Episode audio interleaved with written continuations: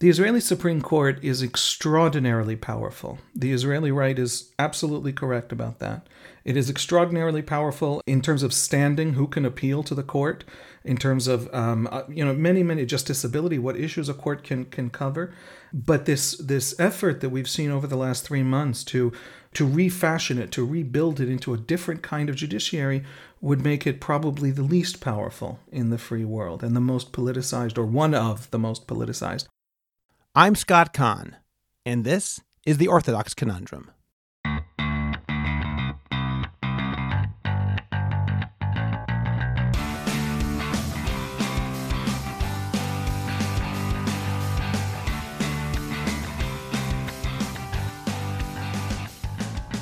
This is the Orthodox Conundrum on JewishCoffeehouse.com.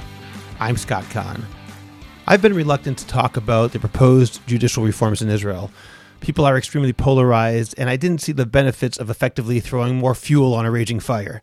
But I realized that while many people talk about what the Likud government is trying to do, there's less information about what's actually happening and its ramifications.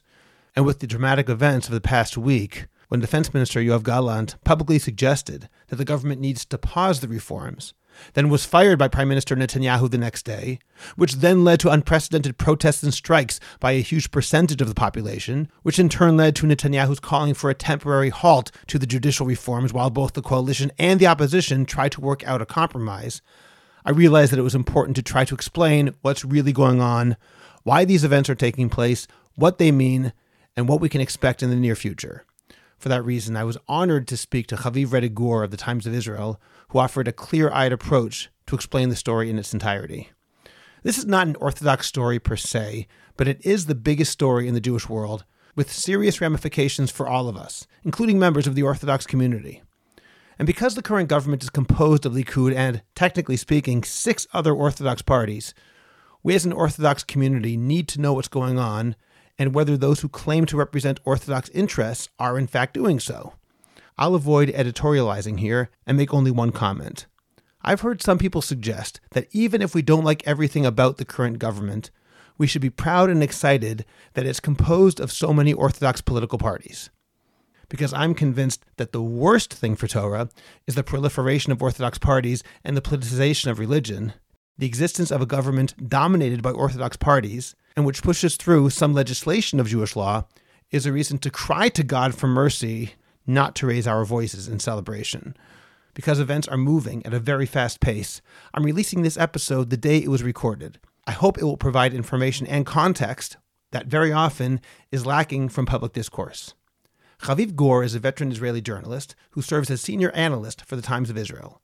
He has covered Israel's politics, foreign policy, education system, and relationship with the Jewish diaspora since 2005. He has reported from over 20 countries and served as Director of Communications for the Jewish Agency for Israel, Israel's largest NGO. Haviv Rettig Gur, thank you very much for joining me today on the Orthodox Conundrum podcast. Scott, thanks for having me.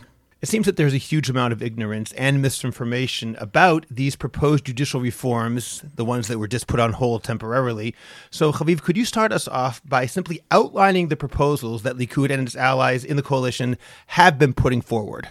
Sure. Um, you, know, there are many, many moving parts, um, 12 to 15 ish, uh, somewhere on that order.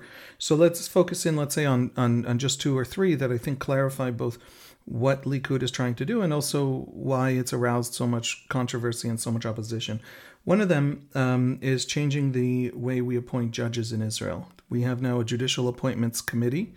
Uh, in which the Supreme Court delegation on that committee is about a third of the, it's literally a third, the three out of nine members, um, has a veto on appointments to the Supreme Court because you need seven votes to appoint a Supreme Court justice. And the coalition, uh, the government, has a veto as well. It has enough members to veto. Um, and that looks to uh, the Israeli right, members of this coalition, like uh, an exagger, like like uh, too much power. In other words, there, there, there are in the world, in the democratic world, courts and judiciaries generally with significant amount of power to appoint themselves. Ireland is actually moving in that direction. Japan, there, there, there are examples. But Israel is an outlier in the amount of power that it gives its judges in that respect. Um, and and what they want to do is they want to take that committee, and in the original proposal that the government advanced, actually simply give a, a majority on the committee to the government, just literally to the ruling coalition, to the executive branch, which in the parliamentary system Israel has also controls the legislature.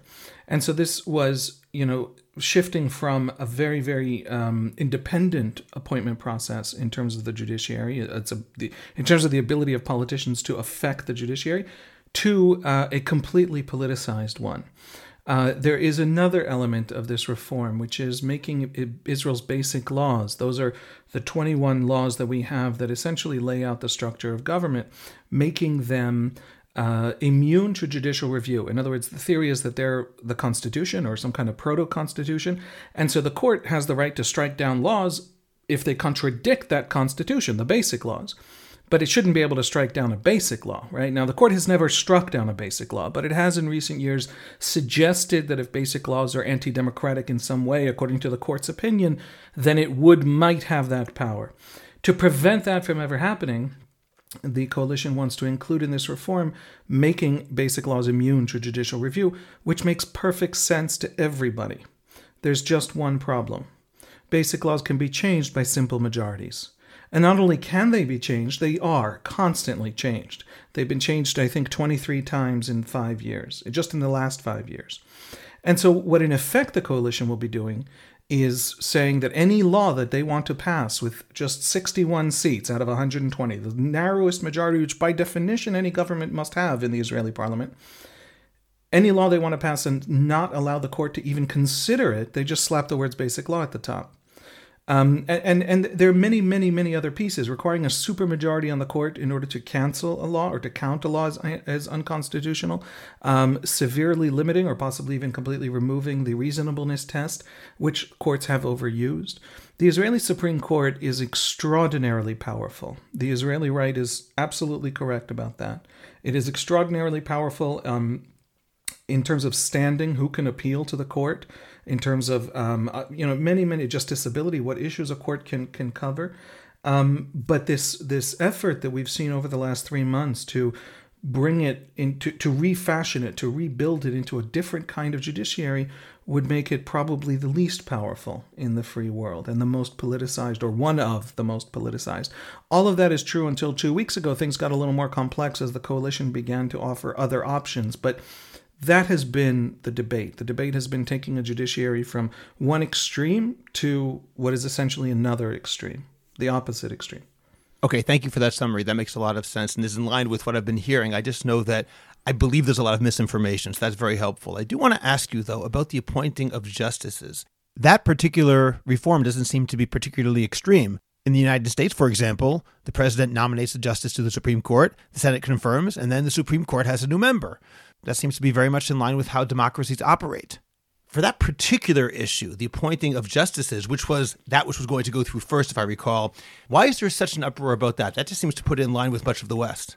Yeah, uh, uh there's a substantive debate and there's a political debate, a debate over trust to the substantive debate, you're absolutely right. Um, there is, in general, in the in the democratic world, a negative correlation between how powerful a court is, what powers are given to it in its constitutional order, and how politicized the appointment process is. And so, if a court is very powerful, for example, the U.S. Supreme Court is considered fairly powerful. You saw that in both in Roe v. Wade in the 70s and the overturning of Roe v. Wade recently. You saw that in 2014 when the U.S. Supreme Court decided that there's gay marriage in America now. Right? It's a very, very powerful court, and because it is so powerful um, there is a as a way to rein it in. There's a there's a very profoundly it's utterly politicized the appointment process, right? And it's split between president and senate. But I believe I have to check this, but I believe six or seven of the justices um, were appointed by a president and senate from the same party. In other words, it isn't in, in practice all that. Now, um, so if you take other courts that are less powerful, for example, the British High Court is is much weaker than the American one. Um, it's also much more independent. Its its appointments process is is less dependent on politicians than in the American case. So there's a negative correlation. That's the general rule. The more powerful the court, the more political the appointment process. Israel until today has been an outlier in the sense that the court has been extraordinarily powerful and extraordinarily independent. And this is the idea here is we make it a very, very political appointment process, and the court also is very, very weakened. And so we go from being one outlier on one end to an outlier on the opposite end. Um, why might people be concerned by a politic by a government being able to appoint a justice? Right? At will. In other words, without even having to reach over the aisle for the opposition in Parliament, but just literally being able to do so. In the United States, you have many, many, many checks and balances that you simply don't have here. You, you, when you are the government, not only are you, like any parliamentary system, by definition have the confidence of the Knesset, which means you control a majority in the Knesset, but in fact, you control individual lawmakers. Because in the Israeli system, there's almost no primary, there's no regional representation. There's we have a, a single constituency of the whole country, and Israelis don't actually vote for a candidate; they vote for a party list. Well, who puts number 12 on a party list? Who puts the number 7 on the Likud list or the number 4 on the Yesh Atid list? The party leader. By, by and large, it's more complex in Likud because there is a primary process, but de facto there isn't. De facto, it's about what Netanyahu wants. And in, and on the center left, by the way, it's much worse than, than in Likud. In the center left, there's, there's isn't even a primary process of any kind. It's just literally an appointment by Yair Lapid or Benny Gantz. And so you have a situation where the leaders of the parties are the appointers of their list, which means that the people sitting in government, the ministers of government, are the appointers of the parliament who who allegedly are a different branch of government that can rein them in, right? So they can't rein them in. Um, and because of that, when the US president elected on a particular four year schedule from a particular way of cross sectioning the US population nominates someone. And then the US Senate, elected on a different schedule, those are six year terms instead of four, and elected by a different cross sectioning of the US Parliament. Of course, the House is its own cross sectioning and schedule. And, and so when, when these two institutions, the White House and the Senate, each confirm and then approve, each nominate and then confirm a candidate, you have enormous power in the Senate. I'll give you an example. Joe Manchin, the Joe Manchin phenomenon. Joe Manchin was, until a couple of weeks ago, I haven't been following too closely, so listeners will know more than me, but Joe Manchin is a Democrat, was a Democrat, right? But he didn't play the Democrats' game in, in the Senate. Why? Because he comes from West Virginia. And that means he is elected from the by the people of West Virginia. He stands on his own. He can say no to a Democratic president. All of those. So for a president to pass someone through the Senate, even when it's controlled by the same party, is still a much much broader. There's many many checks at play and there are many ways of um, none of that exists in israel. And so to say that that you know they'll be able to then appoint judges is simply to say um, the government it's literally just to have joe biden appoint in, in practical terms to have joe biden just appoint anyone he wants at any point in you know at any time that he wants without any real consent process. Um, when you don't also then make basic laws very difficult to change, for example, instead of simple majority, make them 80, right? Why wouldn't they pack the court? We've seen something like 140 laws proposed by this coalition in the last three months that include profound changes to the system, and some of them are just trolling. But they're trolling that the opposition, people who didn't vote for this government, see as horrifying. For example, let's add 12 more seats to the Knesset and hand them automatically to whoever wins, to whoever forms a coalition. Why? So we never have to ask the opposition's opinion about anything. These are people who are not going to add five justices to the Supreme Court, which currently has 15, just to pack it? Really?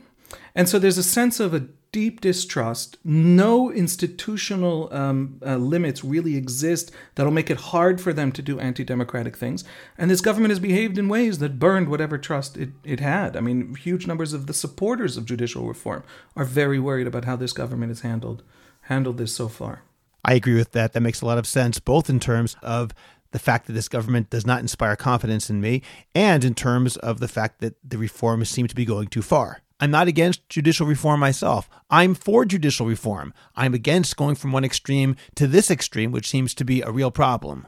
At the same time, I want to ask you because back before Barak had changed the court effectively in the 90s and made it what it is today and strengthened the Israeli Supreme Court, couldn't one argue that on some level, should the rights reforms go through, it's really just moving it back to the way that the court was in the 70s and the 80s, and Israel managed to remain a democratic state in that time anyway. I'll give you one example of a difference between today and then that has nothing to do with the court, but a profound effect on this conversation. In the 90s, in the early 90s, there were two major parties in the Knesset Likud and Labor. Likud and Labor constituted much more than half the Knesset.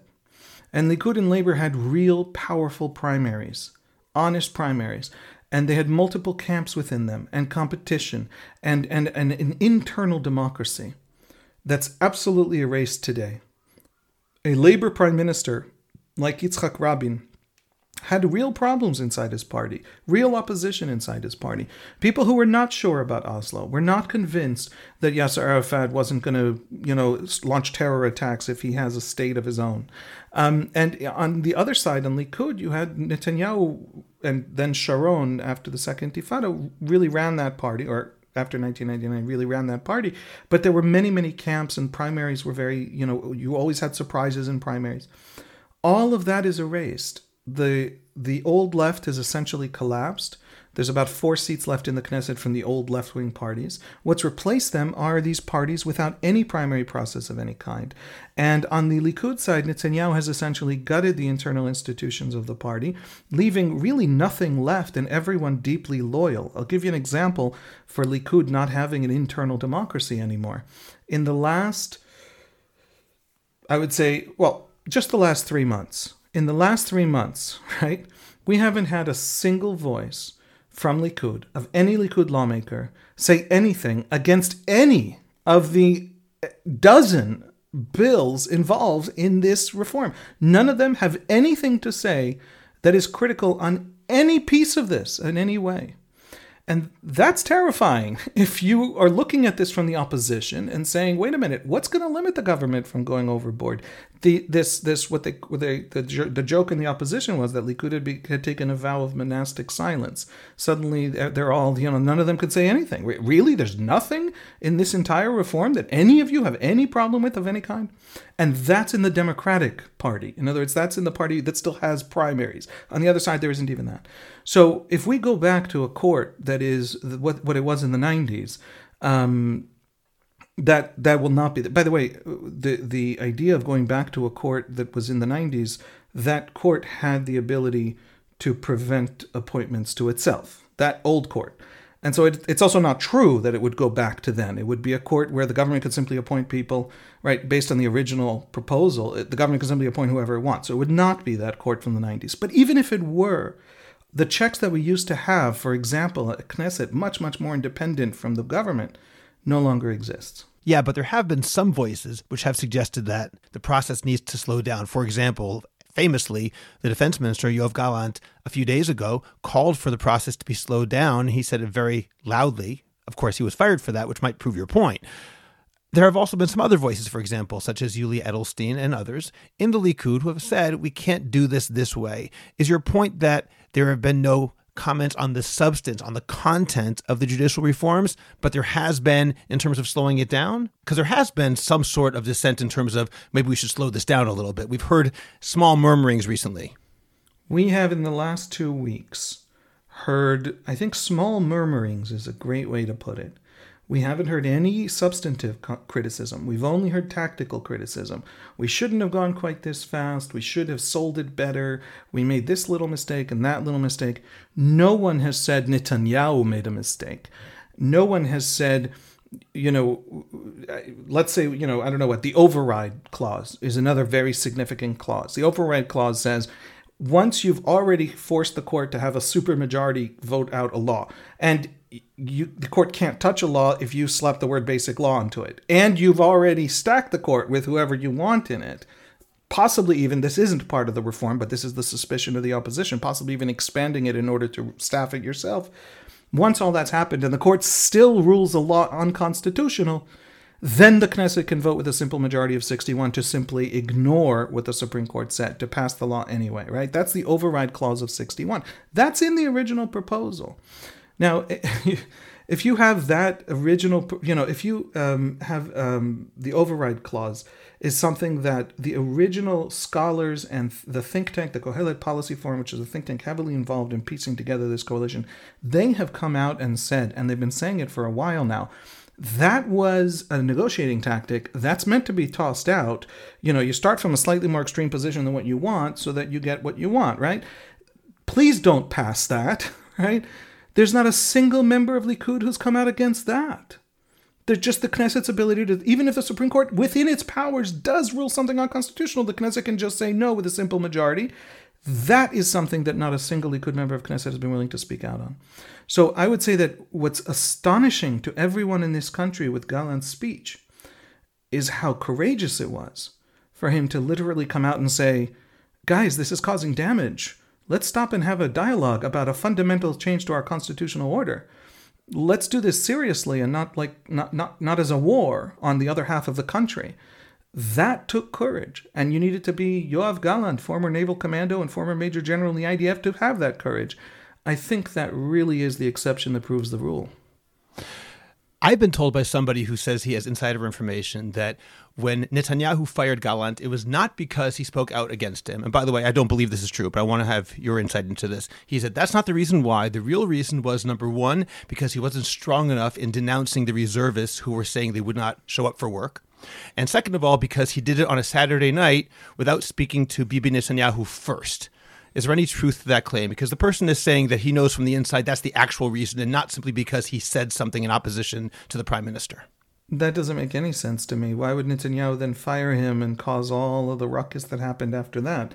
Um, he sent many, many thousands. We don't know if it's 10,000 or 100,000, but many thousands of right wing voters into the streets to join the protest uh, who just lost trust in Netanyahu's capacity to handle this moment when he fired Gallant. Um, and if he did, by the way, he didn't tell anyone why he fired Gallant. He hadn't. He, he's to to this, as far as I know, at this moment, he still has yet. We're days later. He still has yet to speak about why he fired his defense minister at such a desperate and desperately sensitive moment. Um, I, I, suspect what what what is the general um, conventional wisdom within Likud at the moment that you hear from any Likudnik who's convinced you've turned off the camera um, is that Netanyahu is surrounded by advisors who include his family. The left likes to make a lot of stink about that, and I, and and there's some justification for it. Um, but not just his family, some of his political advisors who have essentially convinced him that this all needs to be handled as if it's a war against an enemy. And that's how you've seen this handled over the last three months. Fast, um, a real legislative blitz. Uh, by the way, favoring bills that help him personally, even over the judicial reform bills. And so, uh, giving a lot of Israelis reason to think this is about corruption and authoritarianism rather than correcting the Supreme Court. Uh, there have been just dozens and dozens of these bills. Um, and, and so, I, I, think that he got very, very bad advice and, um, and, and, and just acted acted based on this theory that if you push it through fast enough and hard enough, everyone will live with it. There are a lot of important points you made there. I want to ask about them. So, first of all, in terms of the corruption issue and the personal benefits that Netanyahu might gain from the reforms, is there real truth to the fact or to the claim that some on the left are making that the reason or a big reason for the prime minister's desire to have this reform is because he can somehow thereby end his corruption trial? Or is that a left talking point and isn't really true? I do not think that's true. And I don't think that's true, not from any inside knowledge. You can't ask Netanyahu and get a straight answer, right? That's that's not where anyone. Um, so I, I don't know what's in Netanyahu's heart, but I can tell you that Netanyahu has a much easier path to canceling or significantly weakening his his his trial. Let's imagine he's now passing constitutional changes just for his own personal survival in this trial, which I don't know if I would put it past him, and that's for everyone to decide. I, you know, the man, I don't have any more knowledge of the man's soul than anyone else, but he could just weaken the attorney general's office. He could split the attorney general's office into two positions. One is the advisor, one is the top prosecutor. He could then appoint a top prosecutor. Those are all things that can be part of this process, and by the way, are part of this process. Uh, fundamentally changing the legal advisory system in the ministries and the attorney general's office is part of this larger reform. That what I said was 12 to 15 pieces. This is a very sprawling legislation. Um, and that would already fundamentally change his his trial. But I, I think you know his trial is not going to kick him out of office. I hate to say that to my left wing friends, but it's true.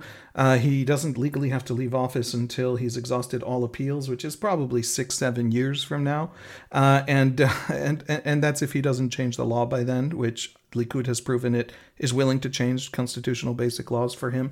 But what I mean by corruption and personal benefit is the gifts law I don't know if anyone outside of Israel would follow this law, but the gifts law is a law that would allow all public servants, that's 800,000 Israelis at every level of government, including city council members, to receive anonymous gifts by law. And the law contains no tracking mechanism.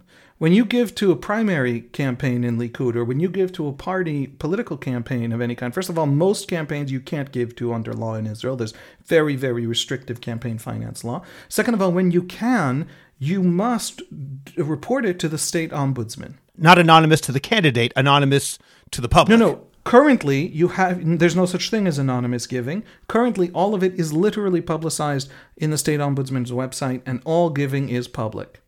There is a law passing through the Knesset right now, which incidentally is passing faster than the judicial reform, and Netanyahu refused to stop it until this morning. When the sheer shame of the fact that the judicial reform was paused, the right is very angry at him, but his gifts law is still moving forward forced him to stop it. But this law would allow all public servants to receive donations to any legal problem they have, any legal expenses, or any medical expenses of any kind. Legal expenses includes, for example, a rape trial. Uh, former President Moshe Katsav fell because of a rape case where he went to prison for rape he could then have donations for that, right, under this law. Um, it can also be for your own libel lawsuits.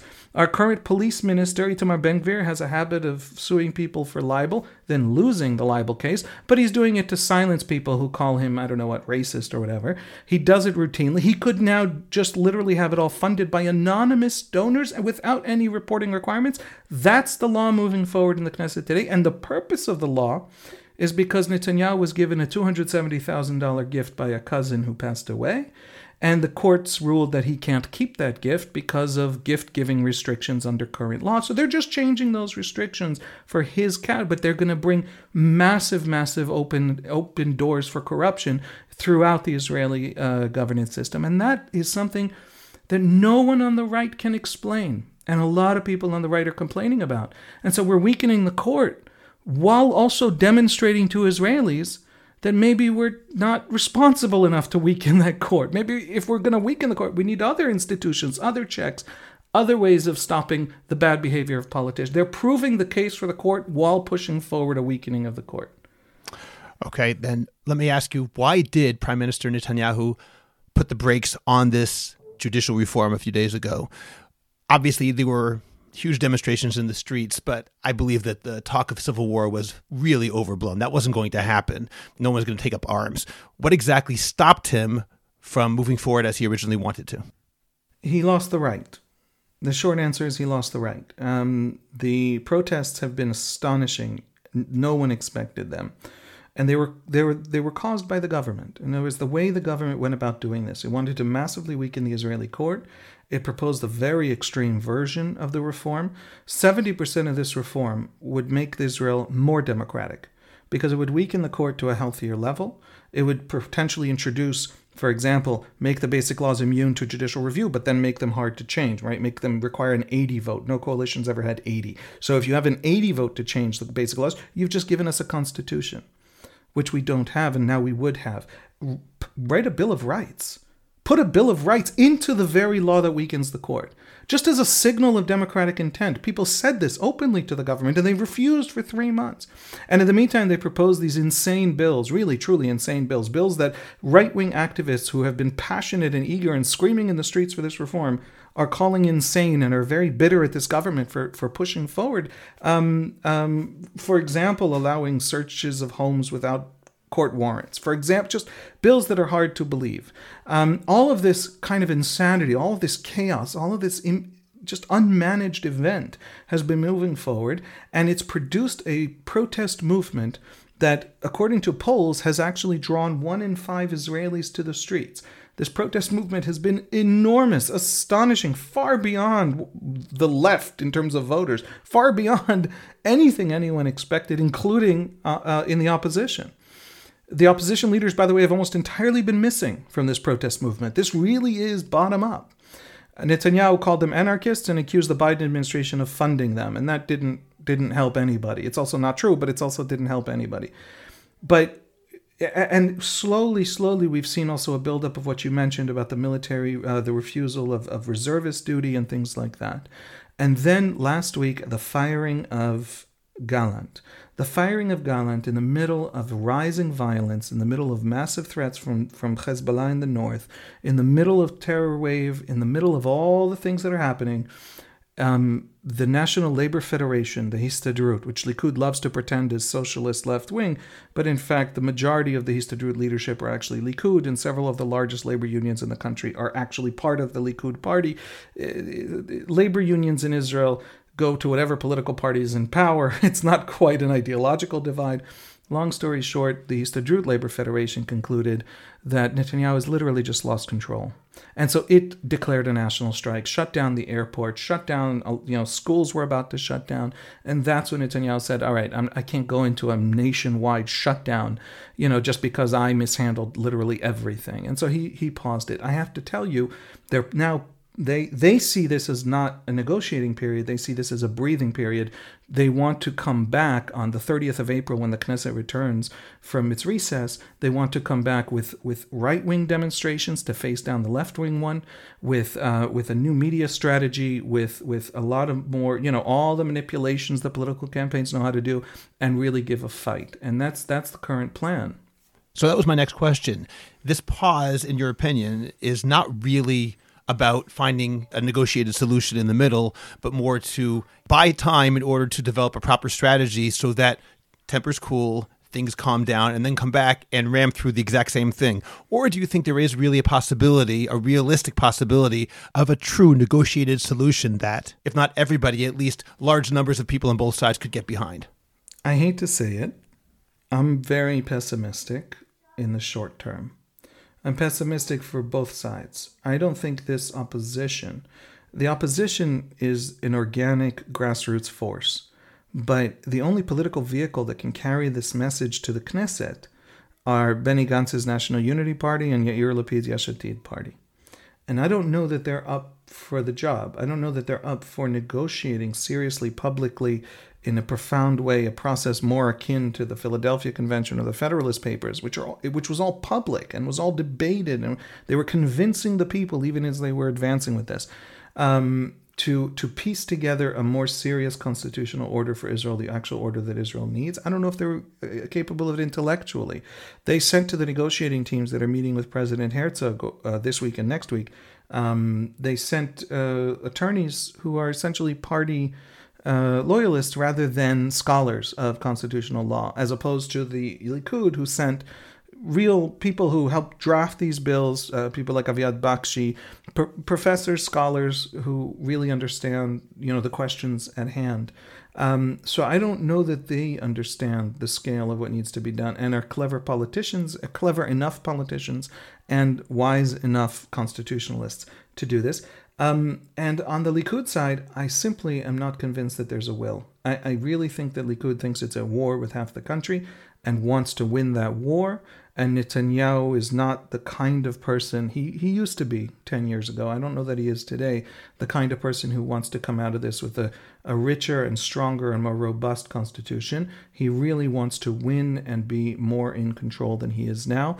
One signal we've had is that uh, someone sent Yariv Levin, the justice minister who proposed this original plan on January 4th, sent him an SMS telling him about, you know, they feel that they're sad that this stopped, etc.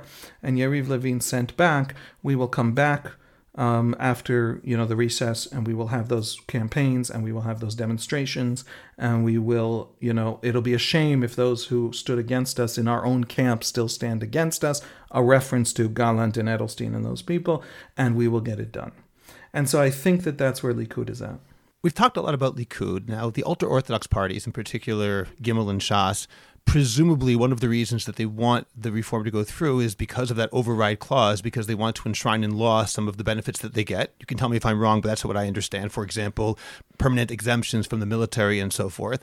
So I'll ask if that's true, but I'm a little bit mystified about Smotrich and Ben Gvir and their parties complete following behind all the reforms in the same sort of way. Because they aren't obviously beholden to Netanyahu in the same way that the Likud is. They can speak out, and yet they've been as strong or stronger in their desire to completely override the current justice system. What's their motivation? They think the justice system is left wing and therefore an enemy, and therefore dangerous for the country, and therefore should be, uh, you know, should have its wings clipped. It's not more complex than that. Um, several of those uh, phrases are direct quotes from them, and they genuinely believe it. They've also proposed legislation over the last three months that clarifies their intentions. Um, uh, if it has to do with immunity for IDF soldiers, even if they commit crimes in the West Bank, um, pieces of legislation like that that are not advancing, but nevertheless uh, are I think where where they're at. So that that's very simple. The um, the Haredi parties are, are very complex. They're they're in a much more complicated situation. Incidentally, right now the Haredi parties are absolutely terrified of how far this went and how bad this went, and they are the biggest source of pressure on Likud right now to seriously engage in a compromise to find a real constitutional solution. Um, and uh, at the beginning, why is that? Um, because they feel like a minority and uh, they feel exposed and they feel as though half the country now hates them as part of this process. They feel half the country believes that they are a threat to their democracy. And they're still a small group part of the country. There's still maybe, I don't know, 10%. How you count Haredim is a complicated question. It's a lot of right. self identification, and it depends on how you phrase the question. But roughly 10% of the population.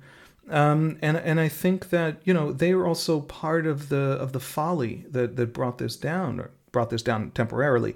Um, they proposed bills to make um, you know make an immodest dress at the kotel for women um, be uh, subject to six month in prison, uh, be a felony, be a crime. Um, we're not talking about nudity or bikinis; those are already a crime in holy places. Um, there are public decency laws. We're talking about elbows. We're talking about just a tourist who doesn't know. Um, and and and Shas proposed this bill, and then when Likud, when Netanyahu called them up, desperate to tell them to stop because a lot of American Jews are screaming at me. Uh, American Jews, by the way, go to the Kotel more than secular Israelis, so that it, it hit America before it hit Herzliya um, when Netanyahu called, Shas got very, first of all, Shas canceled the bill, but second of all, they got very offended because it turned out that this piece of legislation had been written into the coalition agreement Likud had signed with Shas in December. It was literally the text of it was an appendix to the coalition agreement. So, did they mean it? Did they not mean it? Was it just? You know, I think they meant it, and and and um, they are passing laws massively expanding the power of the uh, rabbinate. They passed a law that was utterly stupid, allowing hospitals not to bring chametz into the hospital on Pesach. Now, there is no problem. There's simply no such problem of chametz in hospitals on Pesach. There's there's kosher for Pesach food in every hospital in Israel, from the most secular in Arab hospitals. My wife, we had four kids. Uh, three of them, uh, my wife gave birth to them in Hadassah, and one of them at St. Joseph in East Jerusalem, a wonderful Palestinian hospital, top notch it meets all the Israeli criteria, breathtakingly wonderful, run by some Catholic order. I don't know enough about it to talk more about it. They had glatt kosher food, and 30% of the women giving birth there that day were Haredi. Just because they're a great hospital, and it's not hard to get glatt kosher food in Jerusalem. And so um, there simply has never been this problem. But now, because they tried to pass the law, there are Israelis organizing, Israelis who don't eat chametz on Pesach, organizing to smuggle chametz into hospitals on Pesach. Why? Because who are you to pass laws making it illegal for me to, right? Um, the one thing Israelis do more than anything else is brit milah. It's also the only thing the rabbinate doesn't have legal rights over. It it's not an accident long story short, um, they feel in a very weak position, and and and I think that um, if this reform does come back, I think ironically when Yariv Levin does try and bring this back and try and relaunch this, what I consider really a stampede, I mean a war, in late April, early May. I actually think he's going to discover that uh, the opposition will be reignited, but I also think the Haredi parties will be very, very afraid and, and, and not willing to go with him quite the way they have until now. You spoke just now about the coalition agreements that Netanyahu is perhaps notorious for not following through on. Avi Maoz recently quit the government, sort of, because he said, I have no power. What I was promised isn't coming through. What about what Bibi Netanyahu just promised to Itamar Ben Gvir about some sort of National Guard or I'll call it a private militia if I want to be a bit pejorative over here. First of all, what is that? And second of all, does it actually have a real chance of being made? And if it does, what is it exactly and what can Ben Gvir do with that? Because that really does terrify me. So, first of all, um, Netanyahu has just promised Ben Gvir something that Netanyahu promised Ben Gvir three months ago in writing. Uh, but this time he really promised, so it's completely different, and and that's why everyone's worried. Um, no one no one who's worked with Netanyahu in the last decade trusts his word, and that's a real big problem. By the way, that's why he's stuck with the most extreme factions in Israeli politics. He simply has nothing to offer Yair Lapid or Benny Gantz because they don't believe him at the negotiating table. Um, but basically, this is a unit that was not even uh, a right wing idea. It, after the May 2021 violence, uh, there was the war in Gaza, and then there was a lot of violence inside Israel, where a minority of Israeli Arabs who quite frankly simply subscribed to the Hamas ideology and vision of Palestinian nationalism, uh, took to the streets, and there were there were I don't know what to call it street gangs, pogrom even in some places where it got very bad, like Lod, um, uh, by these Arab groups, uh, inspired by imams, you know, giving anti-Semitic uh, speeches and sermons. Um, and that violence and the sense that the Israel police didn't have enough cops to deal with it created a call for a new police force capable of dealing both more delicately and, if necessary, also with, with the proper uh, equipment and the proper training with that kind of interethnic conflict that might be on the rise. Um, and the government approved it. In other words, the last government, the Lapid Bennett government, approved the establishment of this strange National Guard thing, this half police, half army police thing that would um, and then this government, Ben Gvir wanted to have that be his in his new national uh, security ministry, which is simply the old public security ministry, the police ministry. There's no difference. He just renamed it. Um, and Netanyahu then immediately did not do what he promised. And so now he will do what he promised. I would bet you quite a bit of money that unless Ben Gvir actually threatens to leave the coalition, Netanyahu still won't establish the thing. Avi Maoz is complaining that he was made the minister of basically Jewish identity, and that doesn't mean anything, and nobody's letting him anywhere near any real programs or budgets or institutions. But that's just par for the course. Everyone understood going into the government that that's how Netanyahu would deal with it. Incidentally, the moderates in Likud think that's a good thing. Now, Netanyahu promises all the extremists everything they want and then doesn't do it, and that's how the country remains sane. That's that's a, an argument in Netanyahu's favor, uh, in their view. This topic obviously is one which we could speak about for hours, but we do not have very much time. So I want to ask you one last question regarding economics. What is the large discussion that goes on both in Israel and abroad about the threat to the economy based on the judicial reforms? Like, for example, anecdotally, I've noticed, and it could just be that I'm seeing something that's not really there, that when the reform seems to be paused or halted, the shekel gets stronger. And when there's more talk about moving forward, the shekel seems to get weaker. For example, earlier this week, the shekel was at 3.65 to the dollar. And then after Netanyahu put a pause, it became 3.54 to the dollar almost immediately. It just jumped up like that. It became stronger. Is there really a threat to the economy based on the judicial reforms? And what is it? Um, I would say so first of all, I'm not an economist. I'm a political analyst. Um, so I'm, I'm already in uncharted territory, and nobody should take anything I say seriously on this point. On the other stuff, I'm definitely right, and everyone else is wrong. But on this point, but I would say that um, w- when you actually read the economists' letters, the letters from Harvard economists and, and the letters from Nobel winning economists that have all come in and said this is dangerous to the economy, they all share one characteristic. They're all essentially the argument, and all economic research backs this up that democracies have stronger economies than dictatorships. So Israel just don't don't become a dictatorship. That is really bad economic move to become a dictatorship. Now, Likud then responded to these letters by saying, "Yeah, but our whole argument is that this is going to make us more democratic." So thank you, but no thank you. In other words, the basic assumption that that's what's happening here, this is becoming an authoritarian country, is a mistake, and therefore, this is not what's going to happen. The money started leaving and then Likud started getting worried. Billions and billions have left. Uh, meetings with Intel on investing billions more in the Israeli economy were pushed off. And then Likud started getting worried. And Likud started blaming the left for making the high tech industry of the world start to pull its investments from Israel. And this all got very ugly.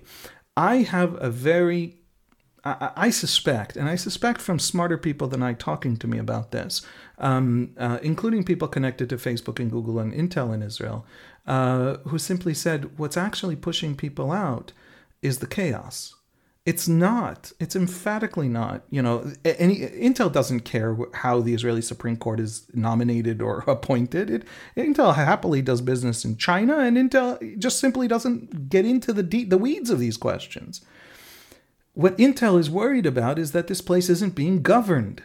It's ungoverned right now. It, it, it, but at the end of, I mean, there's supposed to be a budget law. There's no budget. The state hasn't been working on a budget.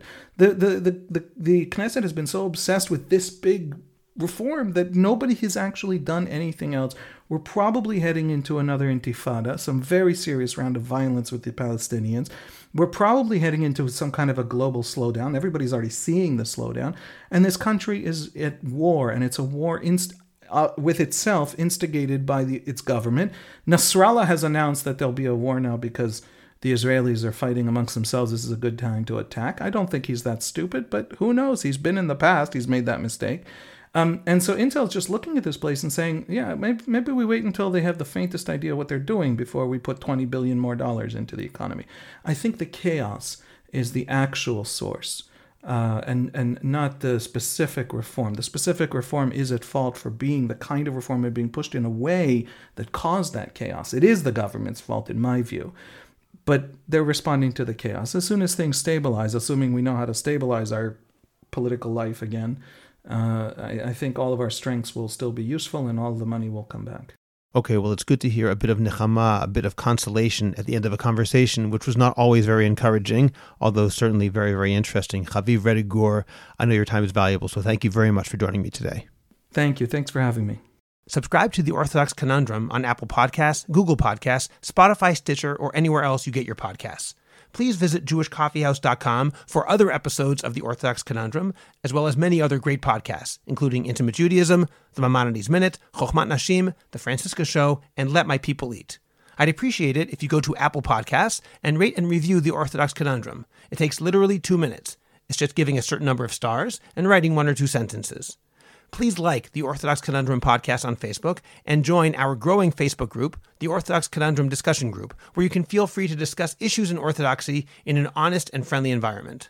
I hope you'll become a Jewish Coffee House patron on Patreon. Just click on the link in the description of this podcast, and you can get bonus episodes, Jewish Coffee House merch, and more. You'll get special episodes on all sorts of topics that are only available to subscribers. And you'll be helping Jewish Coffee House spread our message of a welcoming, intellectually engaged, and honest orthodoxy. Just join Patreon. It's only a couple of dollars a month, and you can stop anytime, so join today.